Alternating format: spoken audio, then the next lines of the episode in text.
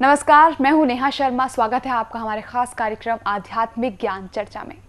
तो आइए शुरुआत करते हैं कार्यक्रम की और जानते हैं विचार। जगत गुरु तत्वदर्शी संत रामपाल जी महाराज बनाम जय गुरुदेव पंथ के संत तुलसी साहिब जी के विचार। क्या आप जी के पंथ का निकास राधा स्वामी पंथ आगरा से हुआ है? बोलो। ये ज़रूर है कि जो हमारे स्वामी जी महाराज के गुरु महाराज थे वो इस पंथ से जुड़े थे। मोक्ष प्राप्त प्राणी सतलोक में भिन्न रहता है। यह सतपुरुष में ऐसे लीन हो जाता है जैसे बूंद समुद्र में। सब जीवात्माएँ अमर पद में पहुँच करके अमर आनंद लेती।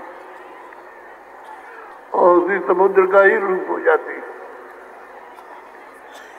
तो समुद्र में बूंद गिरी समुद्र का रूप हो गई।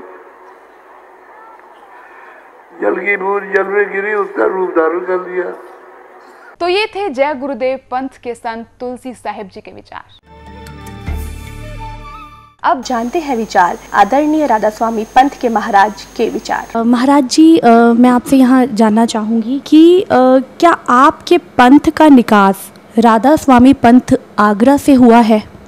जी हाँ इसका प्रकाट्य या शुरुआत प्रारंभ स्वामी शिवदयाल सिंह जी महाराज आगरा से हुआ है। मोक्ष प्राप्त प्राणी सतलोक में भिन्न रहता है। या सतपुरुष में ऐसे लीन हो जाता है जैसे बूंद समंदर में। मुक्त जो जीव हो जाता है संसार से वो अपने परमपिता की गोद में उसी प्रकार से जाके लीन हो जाता है जिस प्रकार से बूंद जाके सागर में मिल जाती है। ये थे राधा स्वामी पंथ के महाराज के विचार। और आइए अब जानते हैं जगत गुरु तत्वदर्शी संत रामपाल जी महाराज के विचार। ये कहते हैं कि सतलोक में प्रकाश ही प्रकाश है, नूर ही नूर है, वह सतपुरुष नहीं है।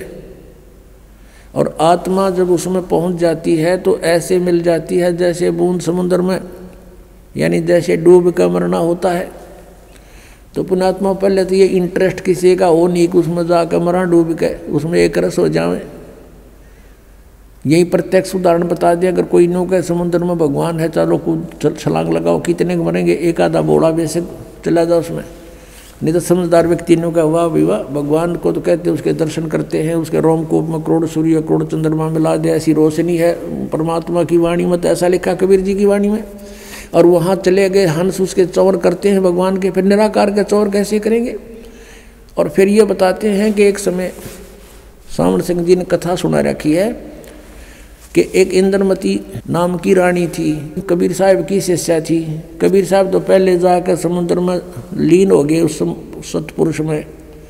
और पीछे थे इंद्रमती रानी जब गई तो ये क्या बताते हैं? उसमें डूब का मरण गई। अब देखो, सावन सिंह जी के वचन, संत मत भाग प्रकाश चार। इसके ही दो सौ चौंसठ पृष्ठ पे लिखा है। दो पृष्ठ। संत मत भाग प्रकाश चार है। एक सत्संगी ने सावण सिंह जी से पूछा, सावण सिंह जी कौन है? ये हैं सच्चा सौदा के खेमामल सिंह, सामस्ताना बिलोचिस्तानी के गुरु जी ये सावण सिंह जी, इससे प्रश्न किया, सत्संगी ने, हजूर, संतों की पदवी कहाँ तक है?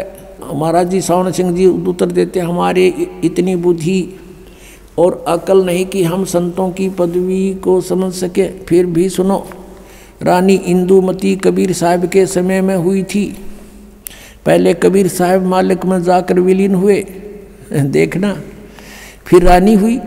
जब रानी ने सचखंड में जाकर कबीर साहब की पदवी देखी तो कहने लगी, महाराज, यदि आप पहले ही बता देते कि मैं ही अकाल पुरुष हूँ तो मैं भजन सुमन कर कर के व्यर्थ परेशान ना होती। कबीर साहब ने उत्तर दिया तुमको उसमें विश्वास नहीं आना था। अब इसमें विवेचन करते हैं पुणात्माओं इनके विधान अनुसार, राधा स्वामी वालों के विधान अनुसार, जय गुरुदेव वालों के विधान अनुसार, यदि ये माने कि सतपुरुष वहाँ नहीं है, निराकार है और केवल नूर ही नूर है, प्रकाश ही प्रकाश है। और उनने अपने सिद्धांत अनुसार सच्चाई को अज्ञान बना करके कैसे पेश करना चाहा है, लेकिन फिर भी छुपी नहीं। कहते हैं, चोर चुरावे तुमड़ी और गड्ढ है पानी में, वो गड्ढ है, वो ऊपर आवे। नो सच्चाई छनी ना। अब विचार करो, इनके विधान अनुसार ये कहते हैं, पहले कबीर साहब जाकर मालिक में विलीन हो गए, बूंद गिर गई समुद्र में। खत्म हो जाती तो और फिर कहते पीछे तो रानी जाके विलीन होगी उसी में। दोनों हो गए एक रस। फिर वो बातें किस टाइम की, कबीर साहब को देखा कैसे उसने? वहाँ कुछ अस्तित्व है ही नहीं तो देखा कैसे?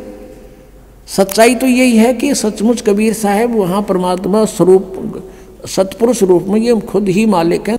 वास्तविकता ये है कि Kabir is God Kabir is जो सुप्रीम गॉड यह सतपुरुष है, अविनाशी गॉड जैसे स्वामी रामानंद जी ने कहा, दोहू ठोड़ है एक तू और भया एक से दो, और गरीबदास हम कारणे आए हो तुम मग दो।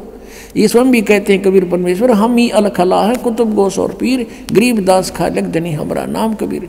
ए स्वामी सृष्टा में, और सृष्टि हमारे तीर, दास गरीब अधर बसू। कबीर साहब कहते हैं अधर रहूँ ऊपर, और मेरा नाम कबीर। और ये अज्ञानी कह रहे हैं कि कबीर साहब पहले लीन हो गए छः इंद्रमती होगी। फिर बातें किस कैसे करी उन्हें अरे कुछ तो दिमाग पर ज़ोर दो। चलो वो पहले वाले तो गए बाढ़ में, अब तो तुम तो बचो। शेष जो बचे, फंस रहे उनके नकलियों गए पीछा छुटाओ और अपना कल्याण कराओ।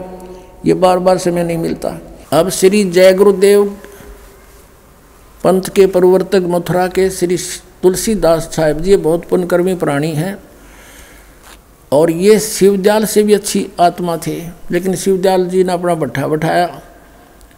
शास्त्र विरुद्ध साधना करे करे से पुनकर्मी उसको परम धनी जान कर वहाँ फंस गए। इन अपना भी जीवन नष्ट कर लिया सन उन्नीस में, सन उन्नीस से पहले से ये सत्संग करा तुलसीदास जय गुरुदेव पंथ का प्रवर्तक मथुरा वाला। और सन उन्नीस से उस समय इसकी बैटरी फुल थी चार्ज पिछले जन्म की। उन्नीस सौ इकहत्तर में इसने भविष्यवाणी करी दास के लिए। सात सितंबर उन्नीस सौ इकहत्तर को इन्होंने कहा कि वो जो तत्वदर्शी संत है, वो अब 20 वर्ष का हो चुका है।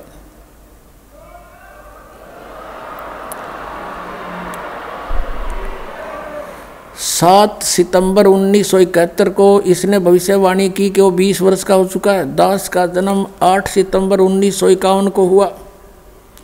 सात सितंबर को पूरा, सात सितंबर उन्नीस सौ इकहत्तर को पूरा 20 वर्ष का हो चुका था। आठ सितंबर को इक्कीसवा वर्ष शुरू हो जाना था। अब देखिएगा, एक पुस्तक है जय गुरुदेव की वाणी। भाग दो, ये यहाँ से छपी है। ये है श्री तुलसीदास जी महाराज। संत पर, ये पहला, राधा स्वामी पंथ का पहला संत है जो दास लिखता है। नहीं तो सब सिंह लिखे अपने पीछे या ताराचंद लिखे।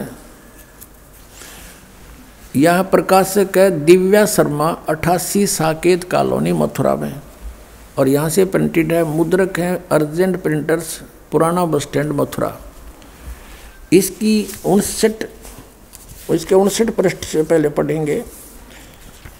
28 अगस्त को इन्होंने एक भविष्यवाणी करी थी, ये देखिएगा, ये उनसठ पृष्ठ है इसका 59 और ये 28 अगस्त, शाकाहारी शाकाहारी पत्रिका 28 अगस्त उन्नीस सौ इकहत्तर में। इसने कोई भविष्यवाणी की थी? कि महापुरुष का जन्म भारतवर्ष के एक छोटे से गाँव में हो चुका है और वह व्यक्ति मानव इतिहास का सबसे महत्वपूर्ण व्यक्ति बनेगा। उसे जनता का इतना बड़ा समर्थन प्राप्त होगा कि आज तक किसी को नहीं मिला है। वह महापुरुष नए सिरे से विधान को बनाएगा और वह विश्व के संपूर्ण देशों पर लागू होगा। उसका एक झंडा होगा, उसकी एक भाषा होगी।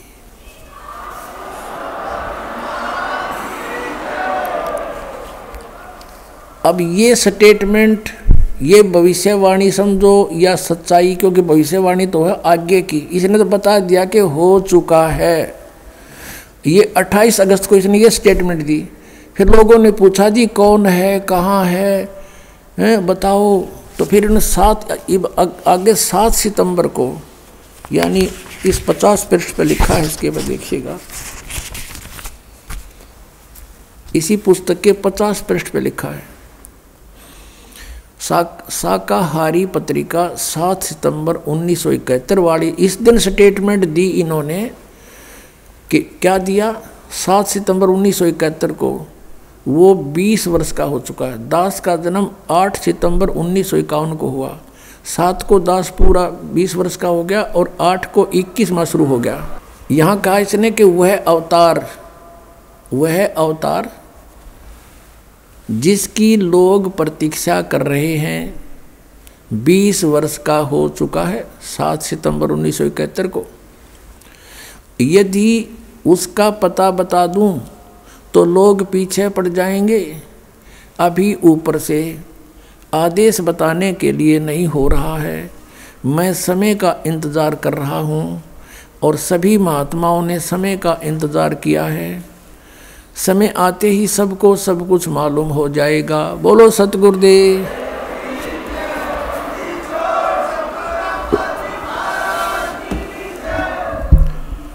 अपनात्माओं, यदि अब दास क्या कहना चाहता है? आध्यात्मिक दृष्टिकोण से इन महापुरुषों को तोला है, जाना है, जांचा है कि उन्नीस सौ इकहत्तर में इस पुनकर्मी प्राणी की जो दृष्टि काम करे थी। और ये पूर्व जन्म का संस्कारी हंस था, जैसे श्री नास्त्रे दमस्क जी भी वे पुनकर्मी प्राणी थे और फ्रांस फ्रांस देश के वासी थे। उनको भी परमात्मा ने पिछले संस्कार से उनकी दृष्टि खुली तो उन्होंने भी साढ़े चार सौ वर्ष पहले बता दिया था कि भारतवर्ष में उसकी बहुत बड़ी लंबी चौड़ी कहानी जो दास के ऊपर हंड्रेड परसेंट पूर्ण उतरती है कि वो ऐसे ऐसे होगा। तो उस, उसने भी यही बताया था और अब इन्होंने तो दिन का दिन बता दिया। तो ये पिछले जन्म के पुनकर्मी प्राणी थे। और ये ना बताते तो भी होना था। तो ये थे जगत गुरु तत्वदर्शी संत रामपाल जी महाराज के विचार। अब जानते हैं विचार जगत गुरु तत्वदर्शी संत रामपाल जी महाराज बनाम आदरणीय राधा स्वामी पंथ के महाराज के विचार। महाराज जी आ, मैं आपसे यहाँ जानना चाहूँगी कि आ, क्या आपके पंथ का निकास राधा स्वामी पंथ आगरा से हुआ है? जी हाँ इसका प्रकाट्य या शुरुआत प्रारंभ स्वामी शिवदयाल सिंह जी महाराज आगरा से हुआ है। ये थे राधा स्वामी पंथ के महाराज के विचार।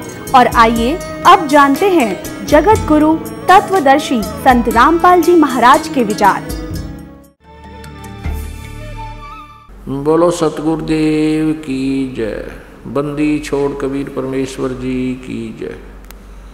बंदी छोड़ गरीबदास जी महाराज जी की जय। स्वामी राम देवानंद जी गुरु महाराज जी की जय।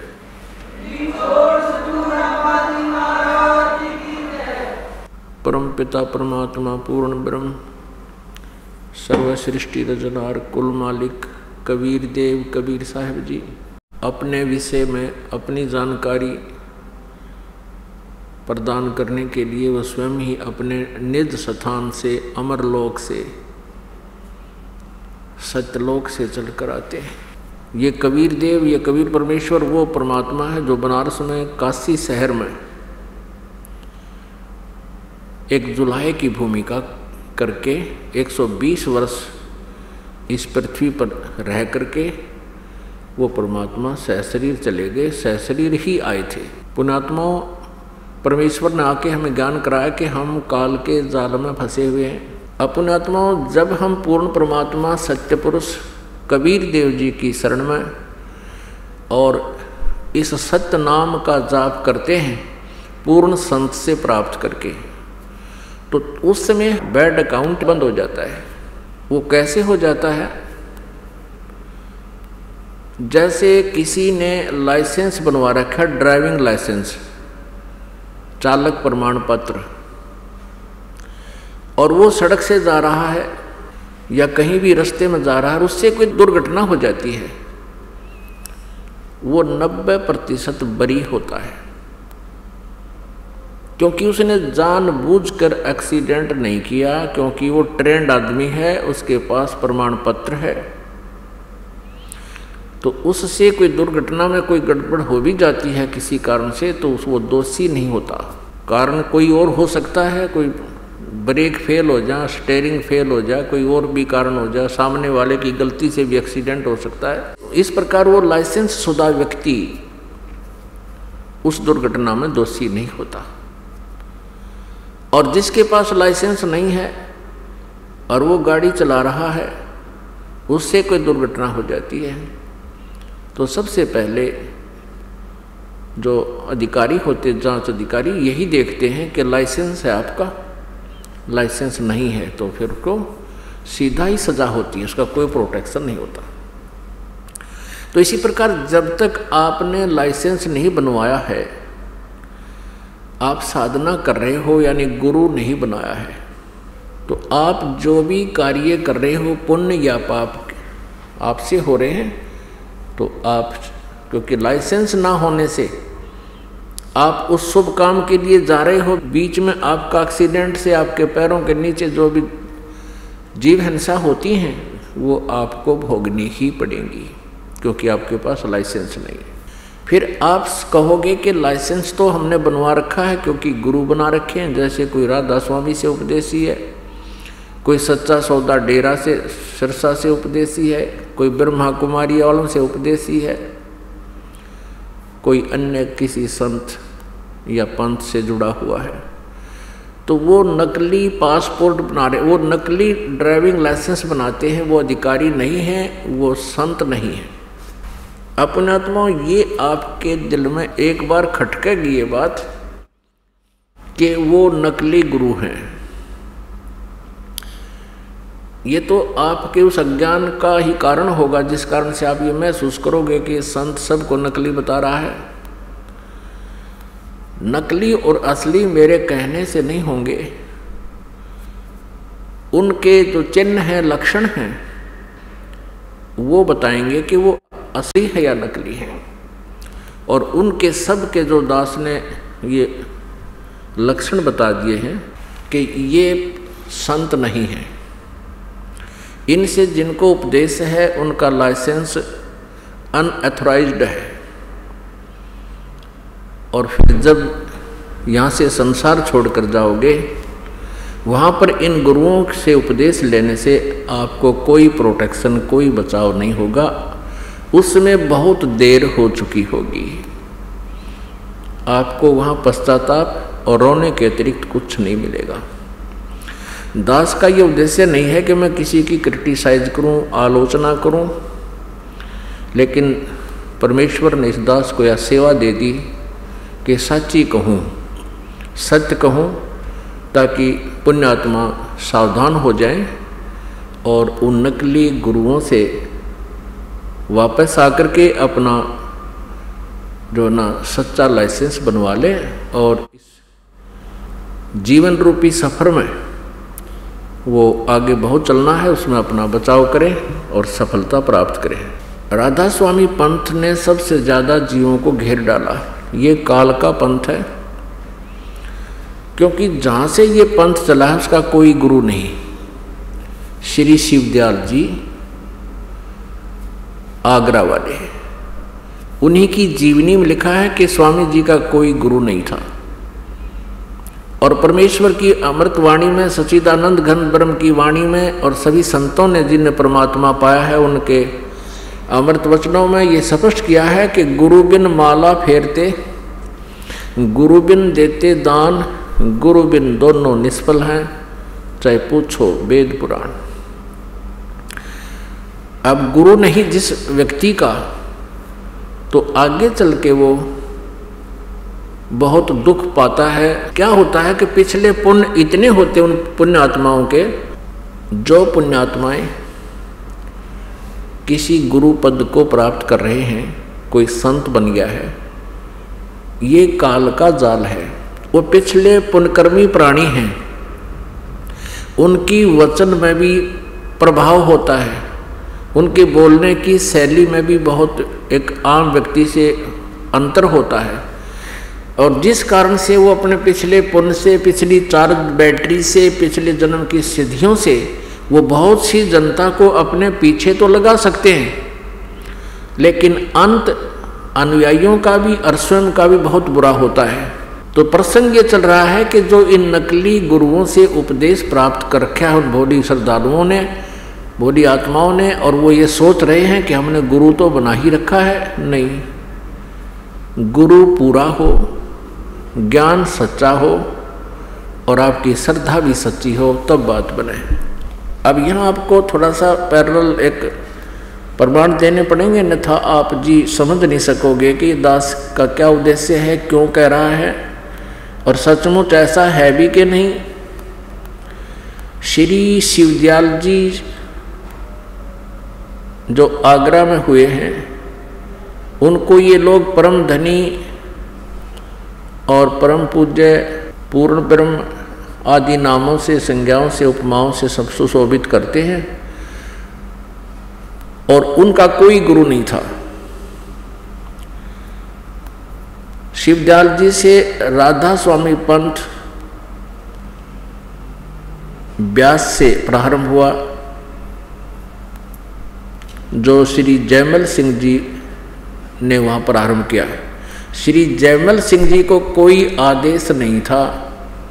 शिवदयाल जी का कि तू वहाँ कोई नारा सांग जोड़ ले। क्योंकि सन 1878 में शिवदयाल जी की मृत्यु होगी। सन अठारह सौ नवासी में श्री जयमल सिंह जी फौज से रिटायर हुए मिलिट्री से। उन्होंने अपना मनमुखी ब्यास में डेरे का लठ गाड़ दिया। और उनको कोई आदेश नहीं था। प्रथम तो शिवदयाल जी का कोई गुरु नहीं था। उनके पास यथार्थ मंत्र नहीं थे। उनका कोई यथार्थ ज्ञान नहीं था। जिस कारण से वो स्वयं भी अपना जीवन व्यर्थ कर गए और करोड़ों इन भोले श्रद्धालुओं को मिसगाइड करने का वो पाप भी साथ ले गए। अब थोड़ी सी झलक दिखाते हैं इस राधा स्वामी पंथ की और इससे निकली हुई ब्रांचों की।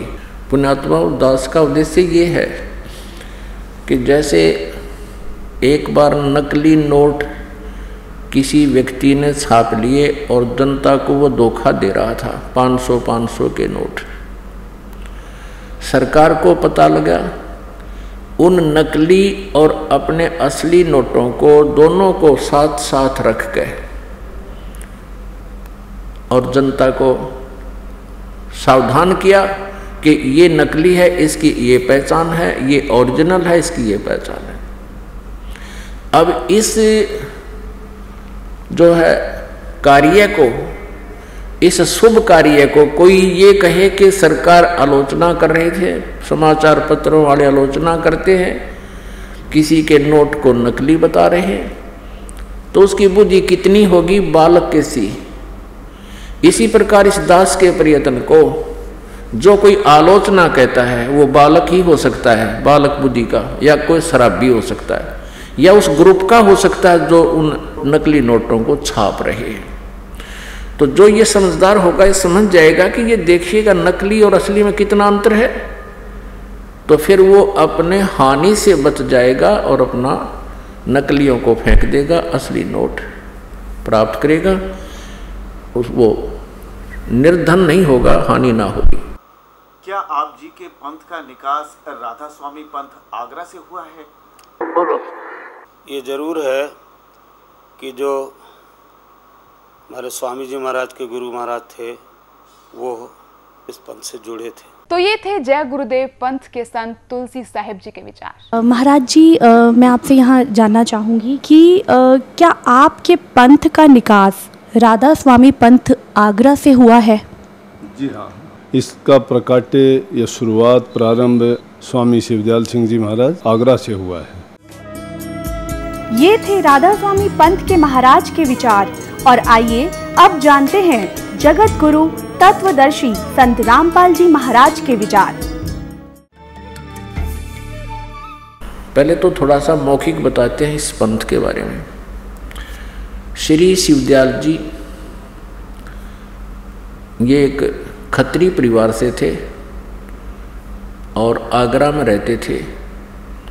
इनके घर पर इनके माता पिता जो थे, वो श्री तुलसी साहेब हाथरस वाले के शिष्य थे। और ये शिवदयाल जी भी उस तुलसी साहेब हाथरस वाले के वचनों को घर पर सुना करता था।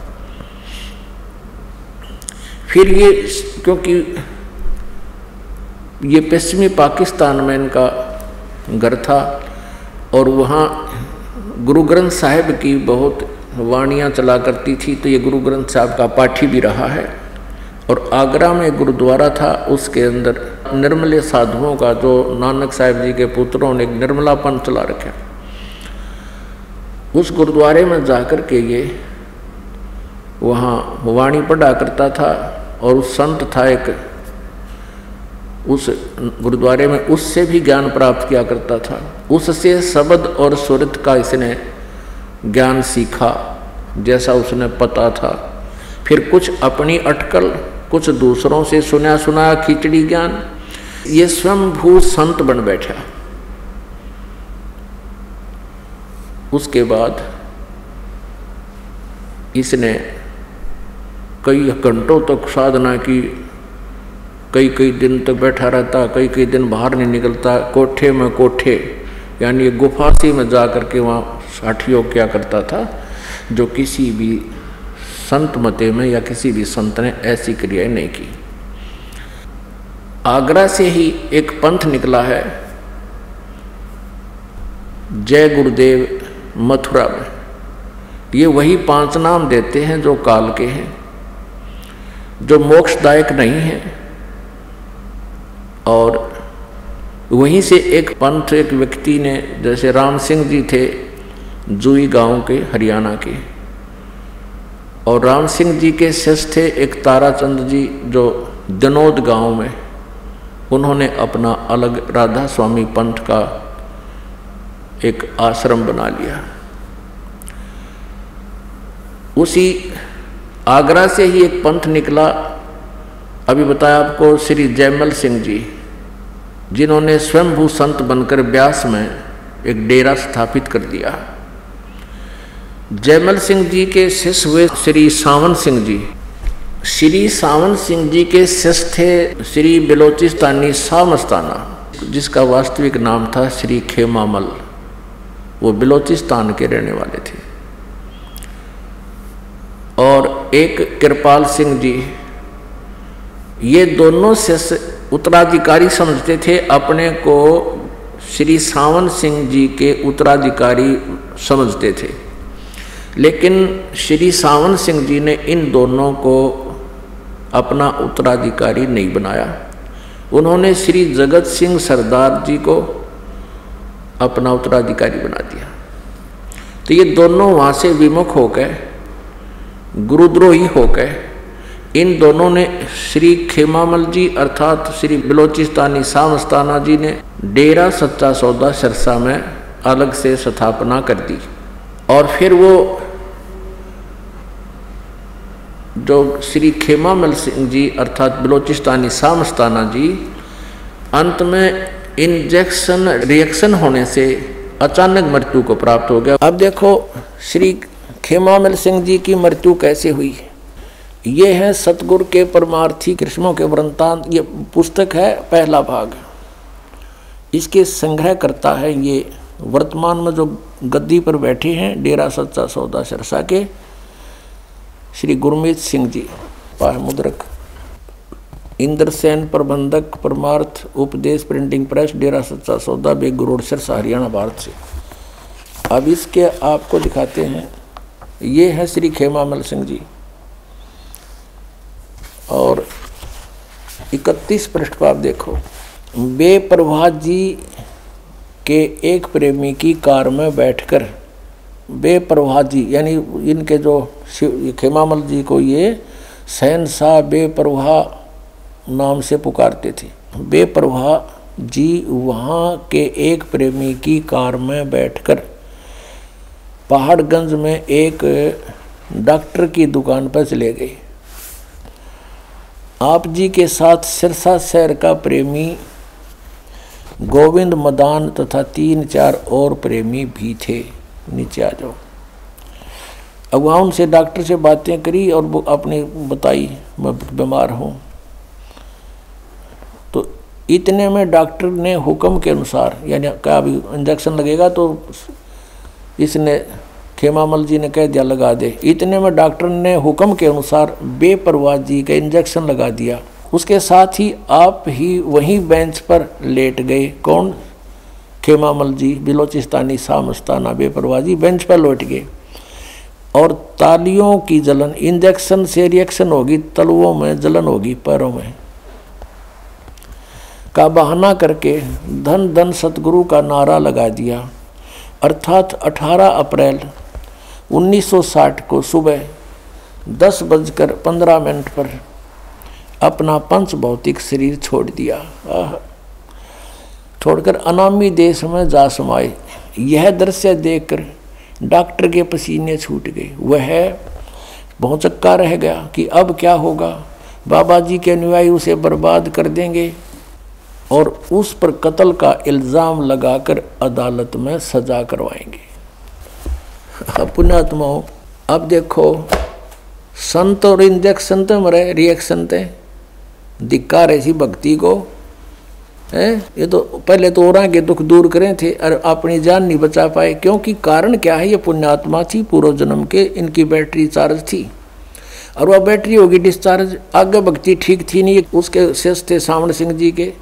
सावण सिंह जी ने वही ज्ञान उसका शिवदयाल जी वाला ही था। अब शिवदयाल जी की के दुर्गति हुई श्री खेमामल सिंह जी, अर्थात बलोचिस्तानी सामस्ताना जी, वो किसी को गद्दी नसीन नहीं बना के गया उसका जो उत्तराधिकारी संगत ने चुना, उसके साथ काफ़ी संघर्ष रहा Shri Satnam Singh ji.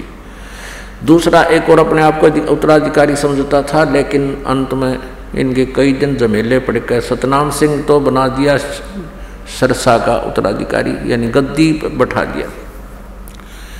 As a management करने वाला। और दूसरे ने जाकर जगमाल वाली बना लिया अपना अलग। वहाँ भी लाखों व्यक्ति उसके साथ लगे हुए अब ये समझ लेना पुण्यात्माओं, जो जहाँ भी फंसा है, उसके लिए एक आगाह किया जा रहा है उसको कि तुम कहाँ हो, अपनी सतीथि से स्वयं परिचित हो जाना। उसके बाद श्री कृपाल सिंह जी, जो सावन सिंह जी के शिष्य थे बागी उन्होंने स्वयंभू संत बनकर दिल्ली में अपना अलग से मार्ग चला लिया। उस कृपाल सिंह जी का एक शिष्य बागी हो गया, ठाकुर सिंह। उसको गद्दी मिली नहीं, दिल्ली की उसने अपने दर्शन सिंह को दे दी। वो अलग उसने नारा सांग जोड़ दिया। ये बड़ी आत्माओं ने भगवान की ज़रूरत है, आवश्यकता है। इनको कोई वह काले दो, चार बात अलग से जानता हो। और जिसमें नाम भगवान का आता हो, क्योंकि आत्मा भगवान को, परमात्मा को उसी दिन से खोज रही है, जिस दिन से ये उससे विमुख हुई है, इस पर गलती बनी हुई है। अब पुण्यात्मा समझदार को संकेत ही बहुत होता है। अब श्री शिवदयाल जी की के दुर्गति हुई उस साधना से, जो अन्य सभी भक्त कर रहे हैं, उसके अनुयायी कर रहे हैं तो इससे आपको सहज में आसानी से निर्णय हो जाएगा कि अन्य का क्या होगा जब उनके मुखिया की ऐसी दुर्गति हुई? वो प्रेत बना, अपनी शिष्या बुक्की में बोलने लगा, फिर उसी तरह हुक्का पीने लगा, जो पहले की तरह भोजन खाने लगा, और किसी उसके जो शिष्य थे, कोई उन पर आपत्ति आ जाती तो उस बुक्की के सामने खड़ा होकर उस प्रेत से प्रसन्न करते, वो प्रेत उत्तर देता। तो पुण्यात्माओं अनमोल मनुष्य जीवन उसने अपना भी बर्बाद कर लिया और करोड़ों जीवों को और काल के मुँह में फंसा कर चला गया। अब गलत साधना करने से, शास्त्र विरुद्ध साधना करने से head of the department of Radha Swami chief of the Radha Swami पंथ श्री शिवदयाल जी की के दुर्गति हुई, पहले ये दिखाते हैं आपको। उनका कोई गुरु नहीं था। और परमेश्वर अपनी वाणी में कहते हैं गुरु बिन माला फेरते गुरु बिन देते दान। गुरु बिन दोनों निष्फल हैं, चाहे पूछो वेद पुराण। श्री शिवदयाल जी पाँच नाम दान करते थे। ओंकार, ररंकार, ज्योति निरंजन, सोहम और सतनाम। ये कट्ठे जाप करने हैं। कट्ठे जाप करने हैं, जैसे ओंकार रंकार ज्योत निरंजन सोम, सतनाम। सतनाम भी एक जाप करने का ये बताते हैं। तो इनकी बुद्धि कति गामजारी है, कति कंडम थे ये लोग। बालक भी अच्छा ज्ञान रखते हैं इनसे, जो इनका ज्ञान आपको दिखाएँगे। और ये बन गए संत। अंधों में अंधे ही मुखिया बन गए। और परमात्मा कहते, अंधे की बाँ गई, अंधे ने ये मार्ग कौन बतासी? अब देखो सिर शिवदयाल जी की के दुरुक्ति हुई, जिसने राधा स्वामी पंथ का प्रवर्तक कहा जाता है, जिसने यो इतना बड़ा जन समुदाय डुबो दिया। देखिएगा उनका जीवन चरित्र। जीवन चरित्र, स्वामी जी महाराज, राधा स्वामी ट्रस्ट, स्वामी बाग से। राधा स्वामी दयाल की दया, राधा स्वामी साहेब जीवन चरित्र, स्वामी जी महाराज, लेखक लाला प्रताप सिंह सेठ। ये शिवदयाल जी का छोटे भाई थे, तीन भाई थे ये। सबसे छोटा ये प्रताप सिंह सेठ था। प्रकाशक राधा स्वामी ट्रस्ट, स्वामी बाग, आगरा। ये देखिए, ये है श्री शिवदयाल जी। इनके बारे में क्या लिखा है? परम पुरुष पूर्ण धनी अजूर स्वामी जी महाराज। राधा स्वामी ट्रस्ट, स्वामी बाग, आगरा से प्रकाशित है। मुद्रक Arpan printery Radha Swami chamber, Bhalej road, Anand. अब दिखाते हैं। स्वामी जी का कोई गुरु नहीं था।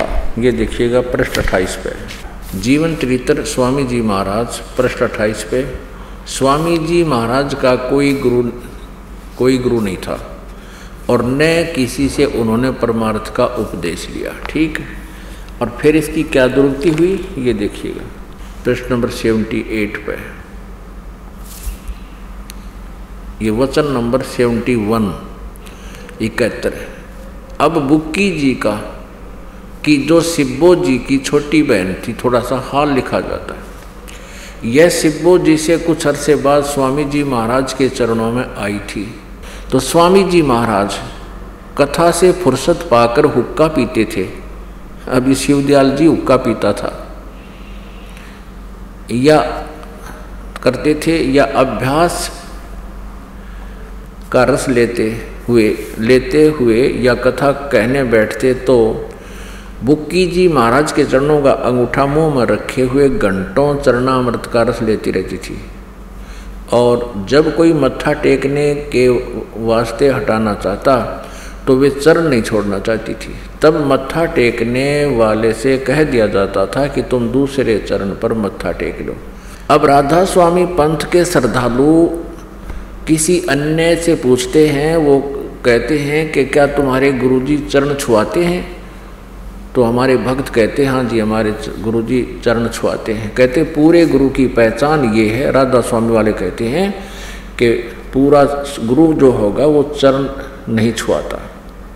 अरे या बुक की उसके चरण का अंगूठा चूस है और दूसरे कोई मत्था टेकना हो जब उनको कह दिया जाता था कि दूसरे चरण पर मत्था टेक लो। तो ये दंत कथा, लोकवेद, ये अपने भी पंथ से परिचित नहीं है, अपने भी उनको जानकारी नहीं है।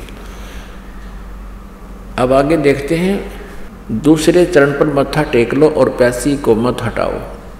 जब स्वामी जी महाराज अंतर ध्यान हुए, यानी इनकी मृत्यु होगी शिवदयाल जी की, तब बुक्की जी की यह कैफियत हुई कि दिन रात बेहोश पड़ी रहती थी और दो दो दिन हाजिर ज़रूरी, यानी फ्रेश होने भी नहीं जाती थी, रफा करने नहीं जाती थी। और सूरत स्वामी जी महाराज के चरणों में लगी रहती थी। अब 80 पृष्ठ पढ़ रहे हैं। करीब डेढ़ महीने ये हाल रहा।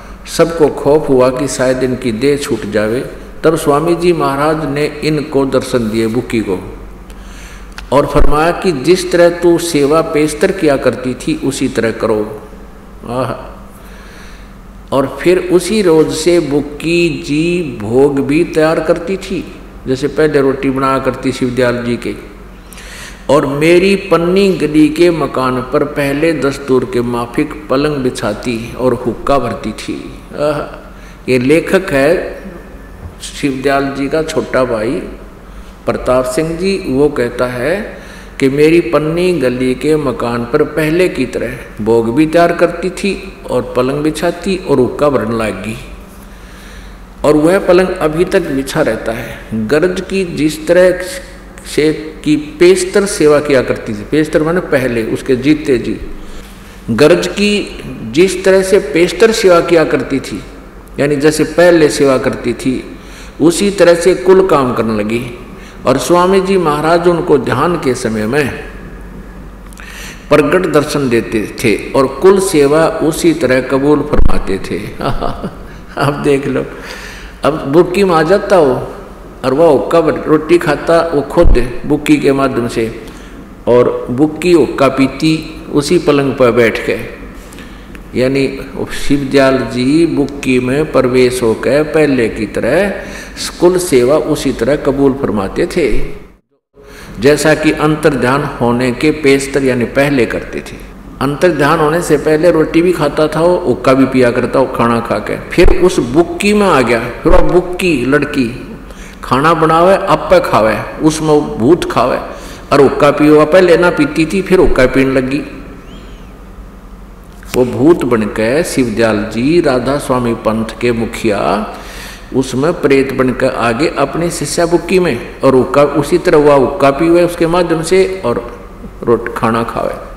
और बुक्की जी को महाराज, उनके आखिरी दम तक प्रगट रहे, उसमें वह मरी इतने उसका माए बड़े रहे, प्रवेश रहे भूत। यहाँ तक कि जिस किसी को जब कोई बात स्वामी जी महाराज से अर्ज़ करनी होती थी तो वे बुक्की जी के ज़रिए से दरियाफत कर लिया करते थे।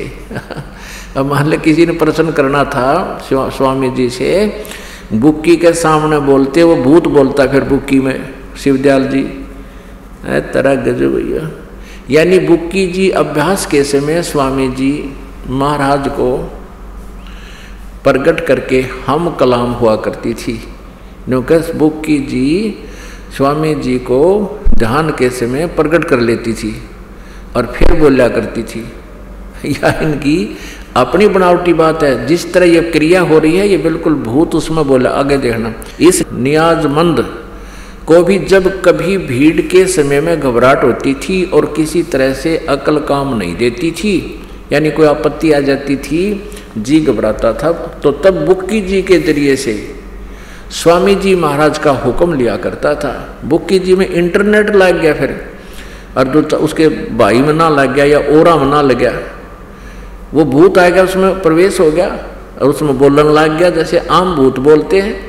जैसे ब्रह्मा कुमारी पंथ एक भूत का चलाया हुआ है। उसी तरह वो बोलता हा करके, ऐसे ये बोलन लग गया इसमें। तब बुक्की के ज़रिए से स्वामी जी महाराज का हुक्म लिया करता। ये लेखक कह रहा है, लेखक, उसका छोटा भाई शिवदयाल जी का। और जैसा हुक्म होता था, उसी के मुआफिक बंदा कारबंद होता था। तो इसके इस प्रताप सिंह में क्यों ना हम कलाम हुआ? बुक्की हम कलाम हुआ थी। ये भूत बोला था इसमें। अब कहते हैं, जैसा भी हुक्म होता था, उसी तरह मुआफिक बंदा कारबंद होता था। यानी जो आदेश होता उस भूत का, वो लेखक कहता, मैं उसी के आदेश अनुसार आगे क्रिया करता था। और इसी तरह राय साहब राय साहब, यू साल्यग्राम जिसने राधा स्वामी पंथ अलग से लटकाट दिया इसी के प्रेजेंस में। वो भी, उसने भी मौज की थी कि बुक्की जी के ज़रिए से दो चार बार हुक्म हासिल किए थे। सारे जीवन में दो चार बार हासिल किए। पता लगे भूत बोल इसमें फिर यो। अपने आत्माओं गरीबदास साहिब जी ने कहा है, सतगुर पुरुष कबीर हैं ये चारों युग परवान ये जूठे गुरुआ मर गए हो गए भूत मसान ये जूठे गुरु से भी भूत बन जाते हैं और केवल कबीर परमेश्वर जी ये चारों युगों में आते हैं। इनका ये प्रमाण है। सतयुग में सत्सुकृत नाम से एक परमेश्वर आए थे पूर्ण ब्रह्म। त्रेता में मुनिंदर नाम से, द्वापर में करुणा में नाम से और कलयुग में कबीर नाम से। इन राधा स्वामी पंथ वाले श्रद्धालुओं से कोई पूछने वाला हो कि ये कहते सन अठारह सौ अठारह में इनका जन्म हुआ। इससे पहले का कोई इतिहास है? इस तुम्हारे परम धनी का। ये तुम परम धनी कहते हो, इससे पहले किसी युग में आया, ऐसा है कोई इतिहास? नहीं। और वेद गवाही देते हैं कि वो परमात्मा प्रत्येक युग में आता है और यथार्थ ज्ञान वह स्वयं ही अपने भक्तों को प्रदान करता है। अब आपको दिखाते हैं इन नकली पंथों का नकली ज्ञान और झूठे नाम।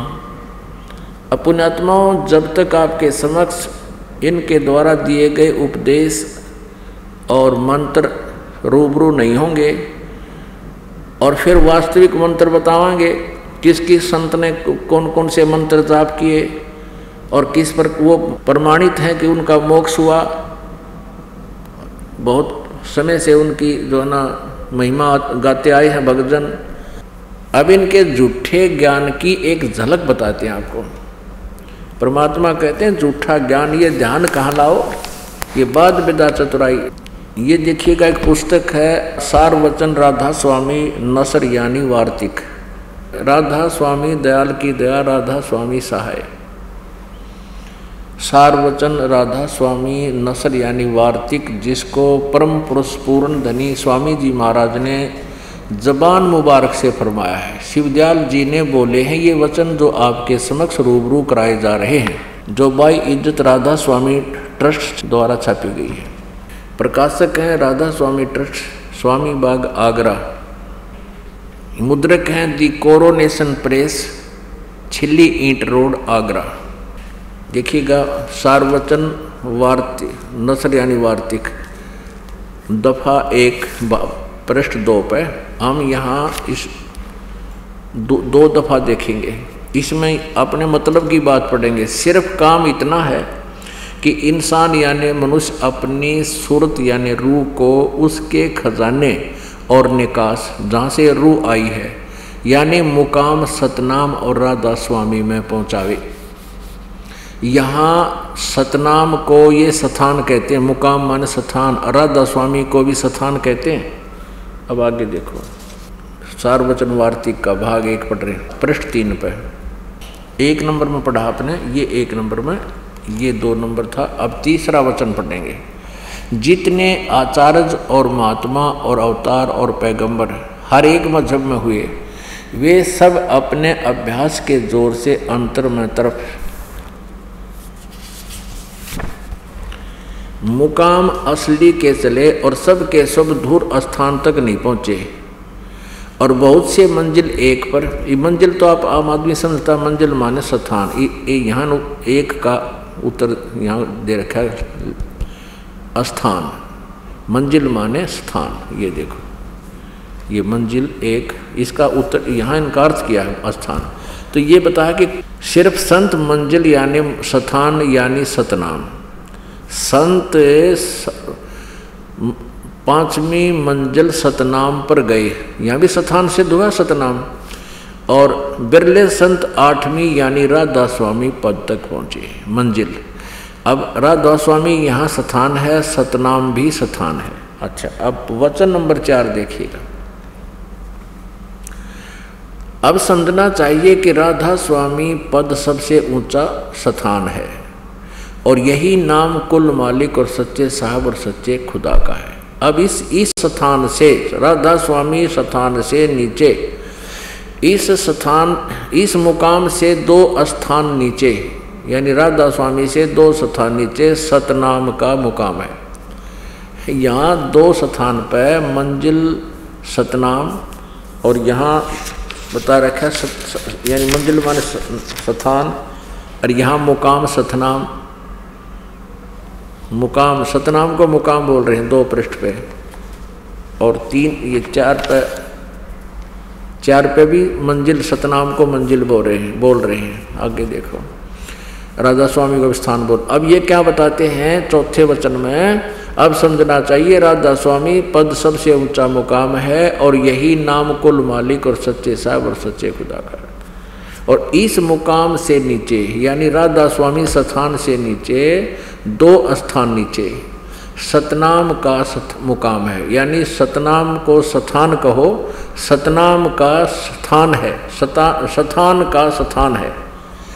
इनका ज्ञान समझ लो ध्यान से कि ये क्या कहना चाहते हैं सतनाम माने स्थान बता रही है, और मुकाम माने स्थान। स्थान का स्थान है। आगे फिर सतनाम को डिफाइन किया है, विस्तृत।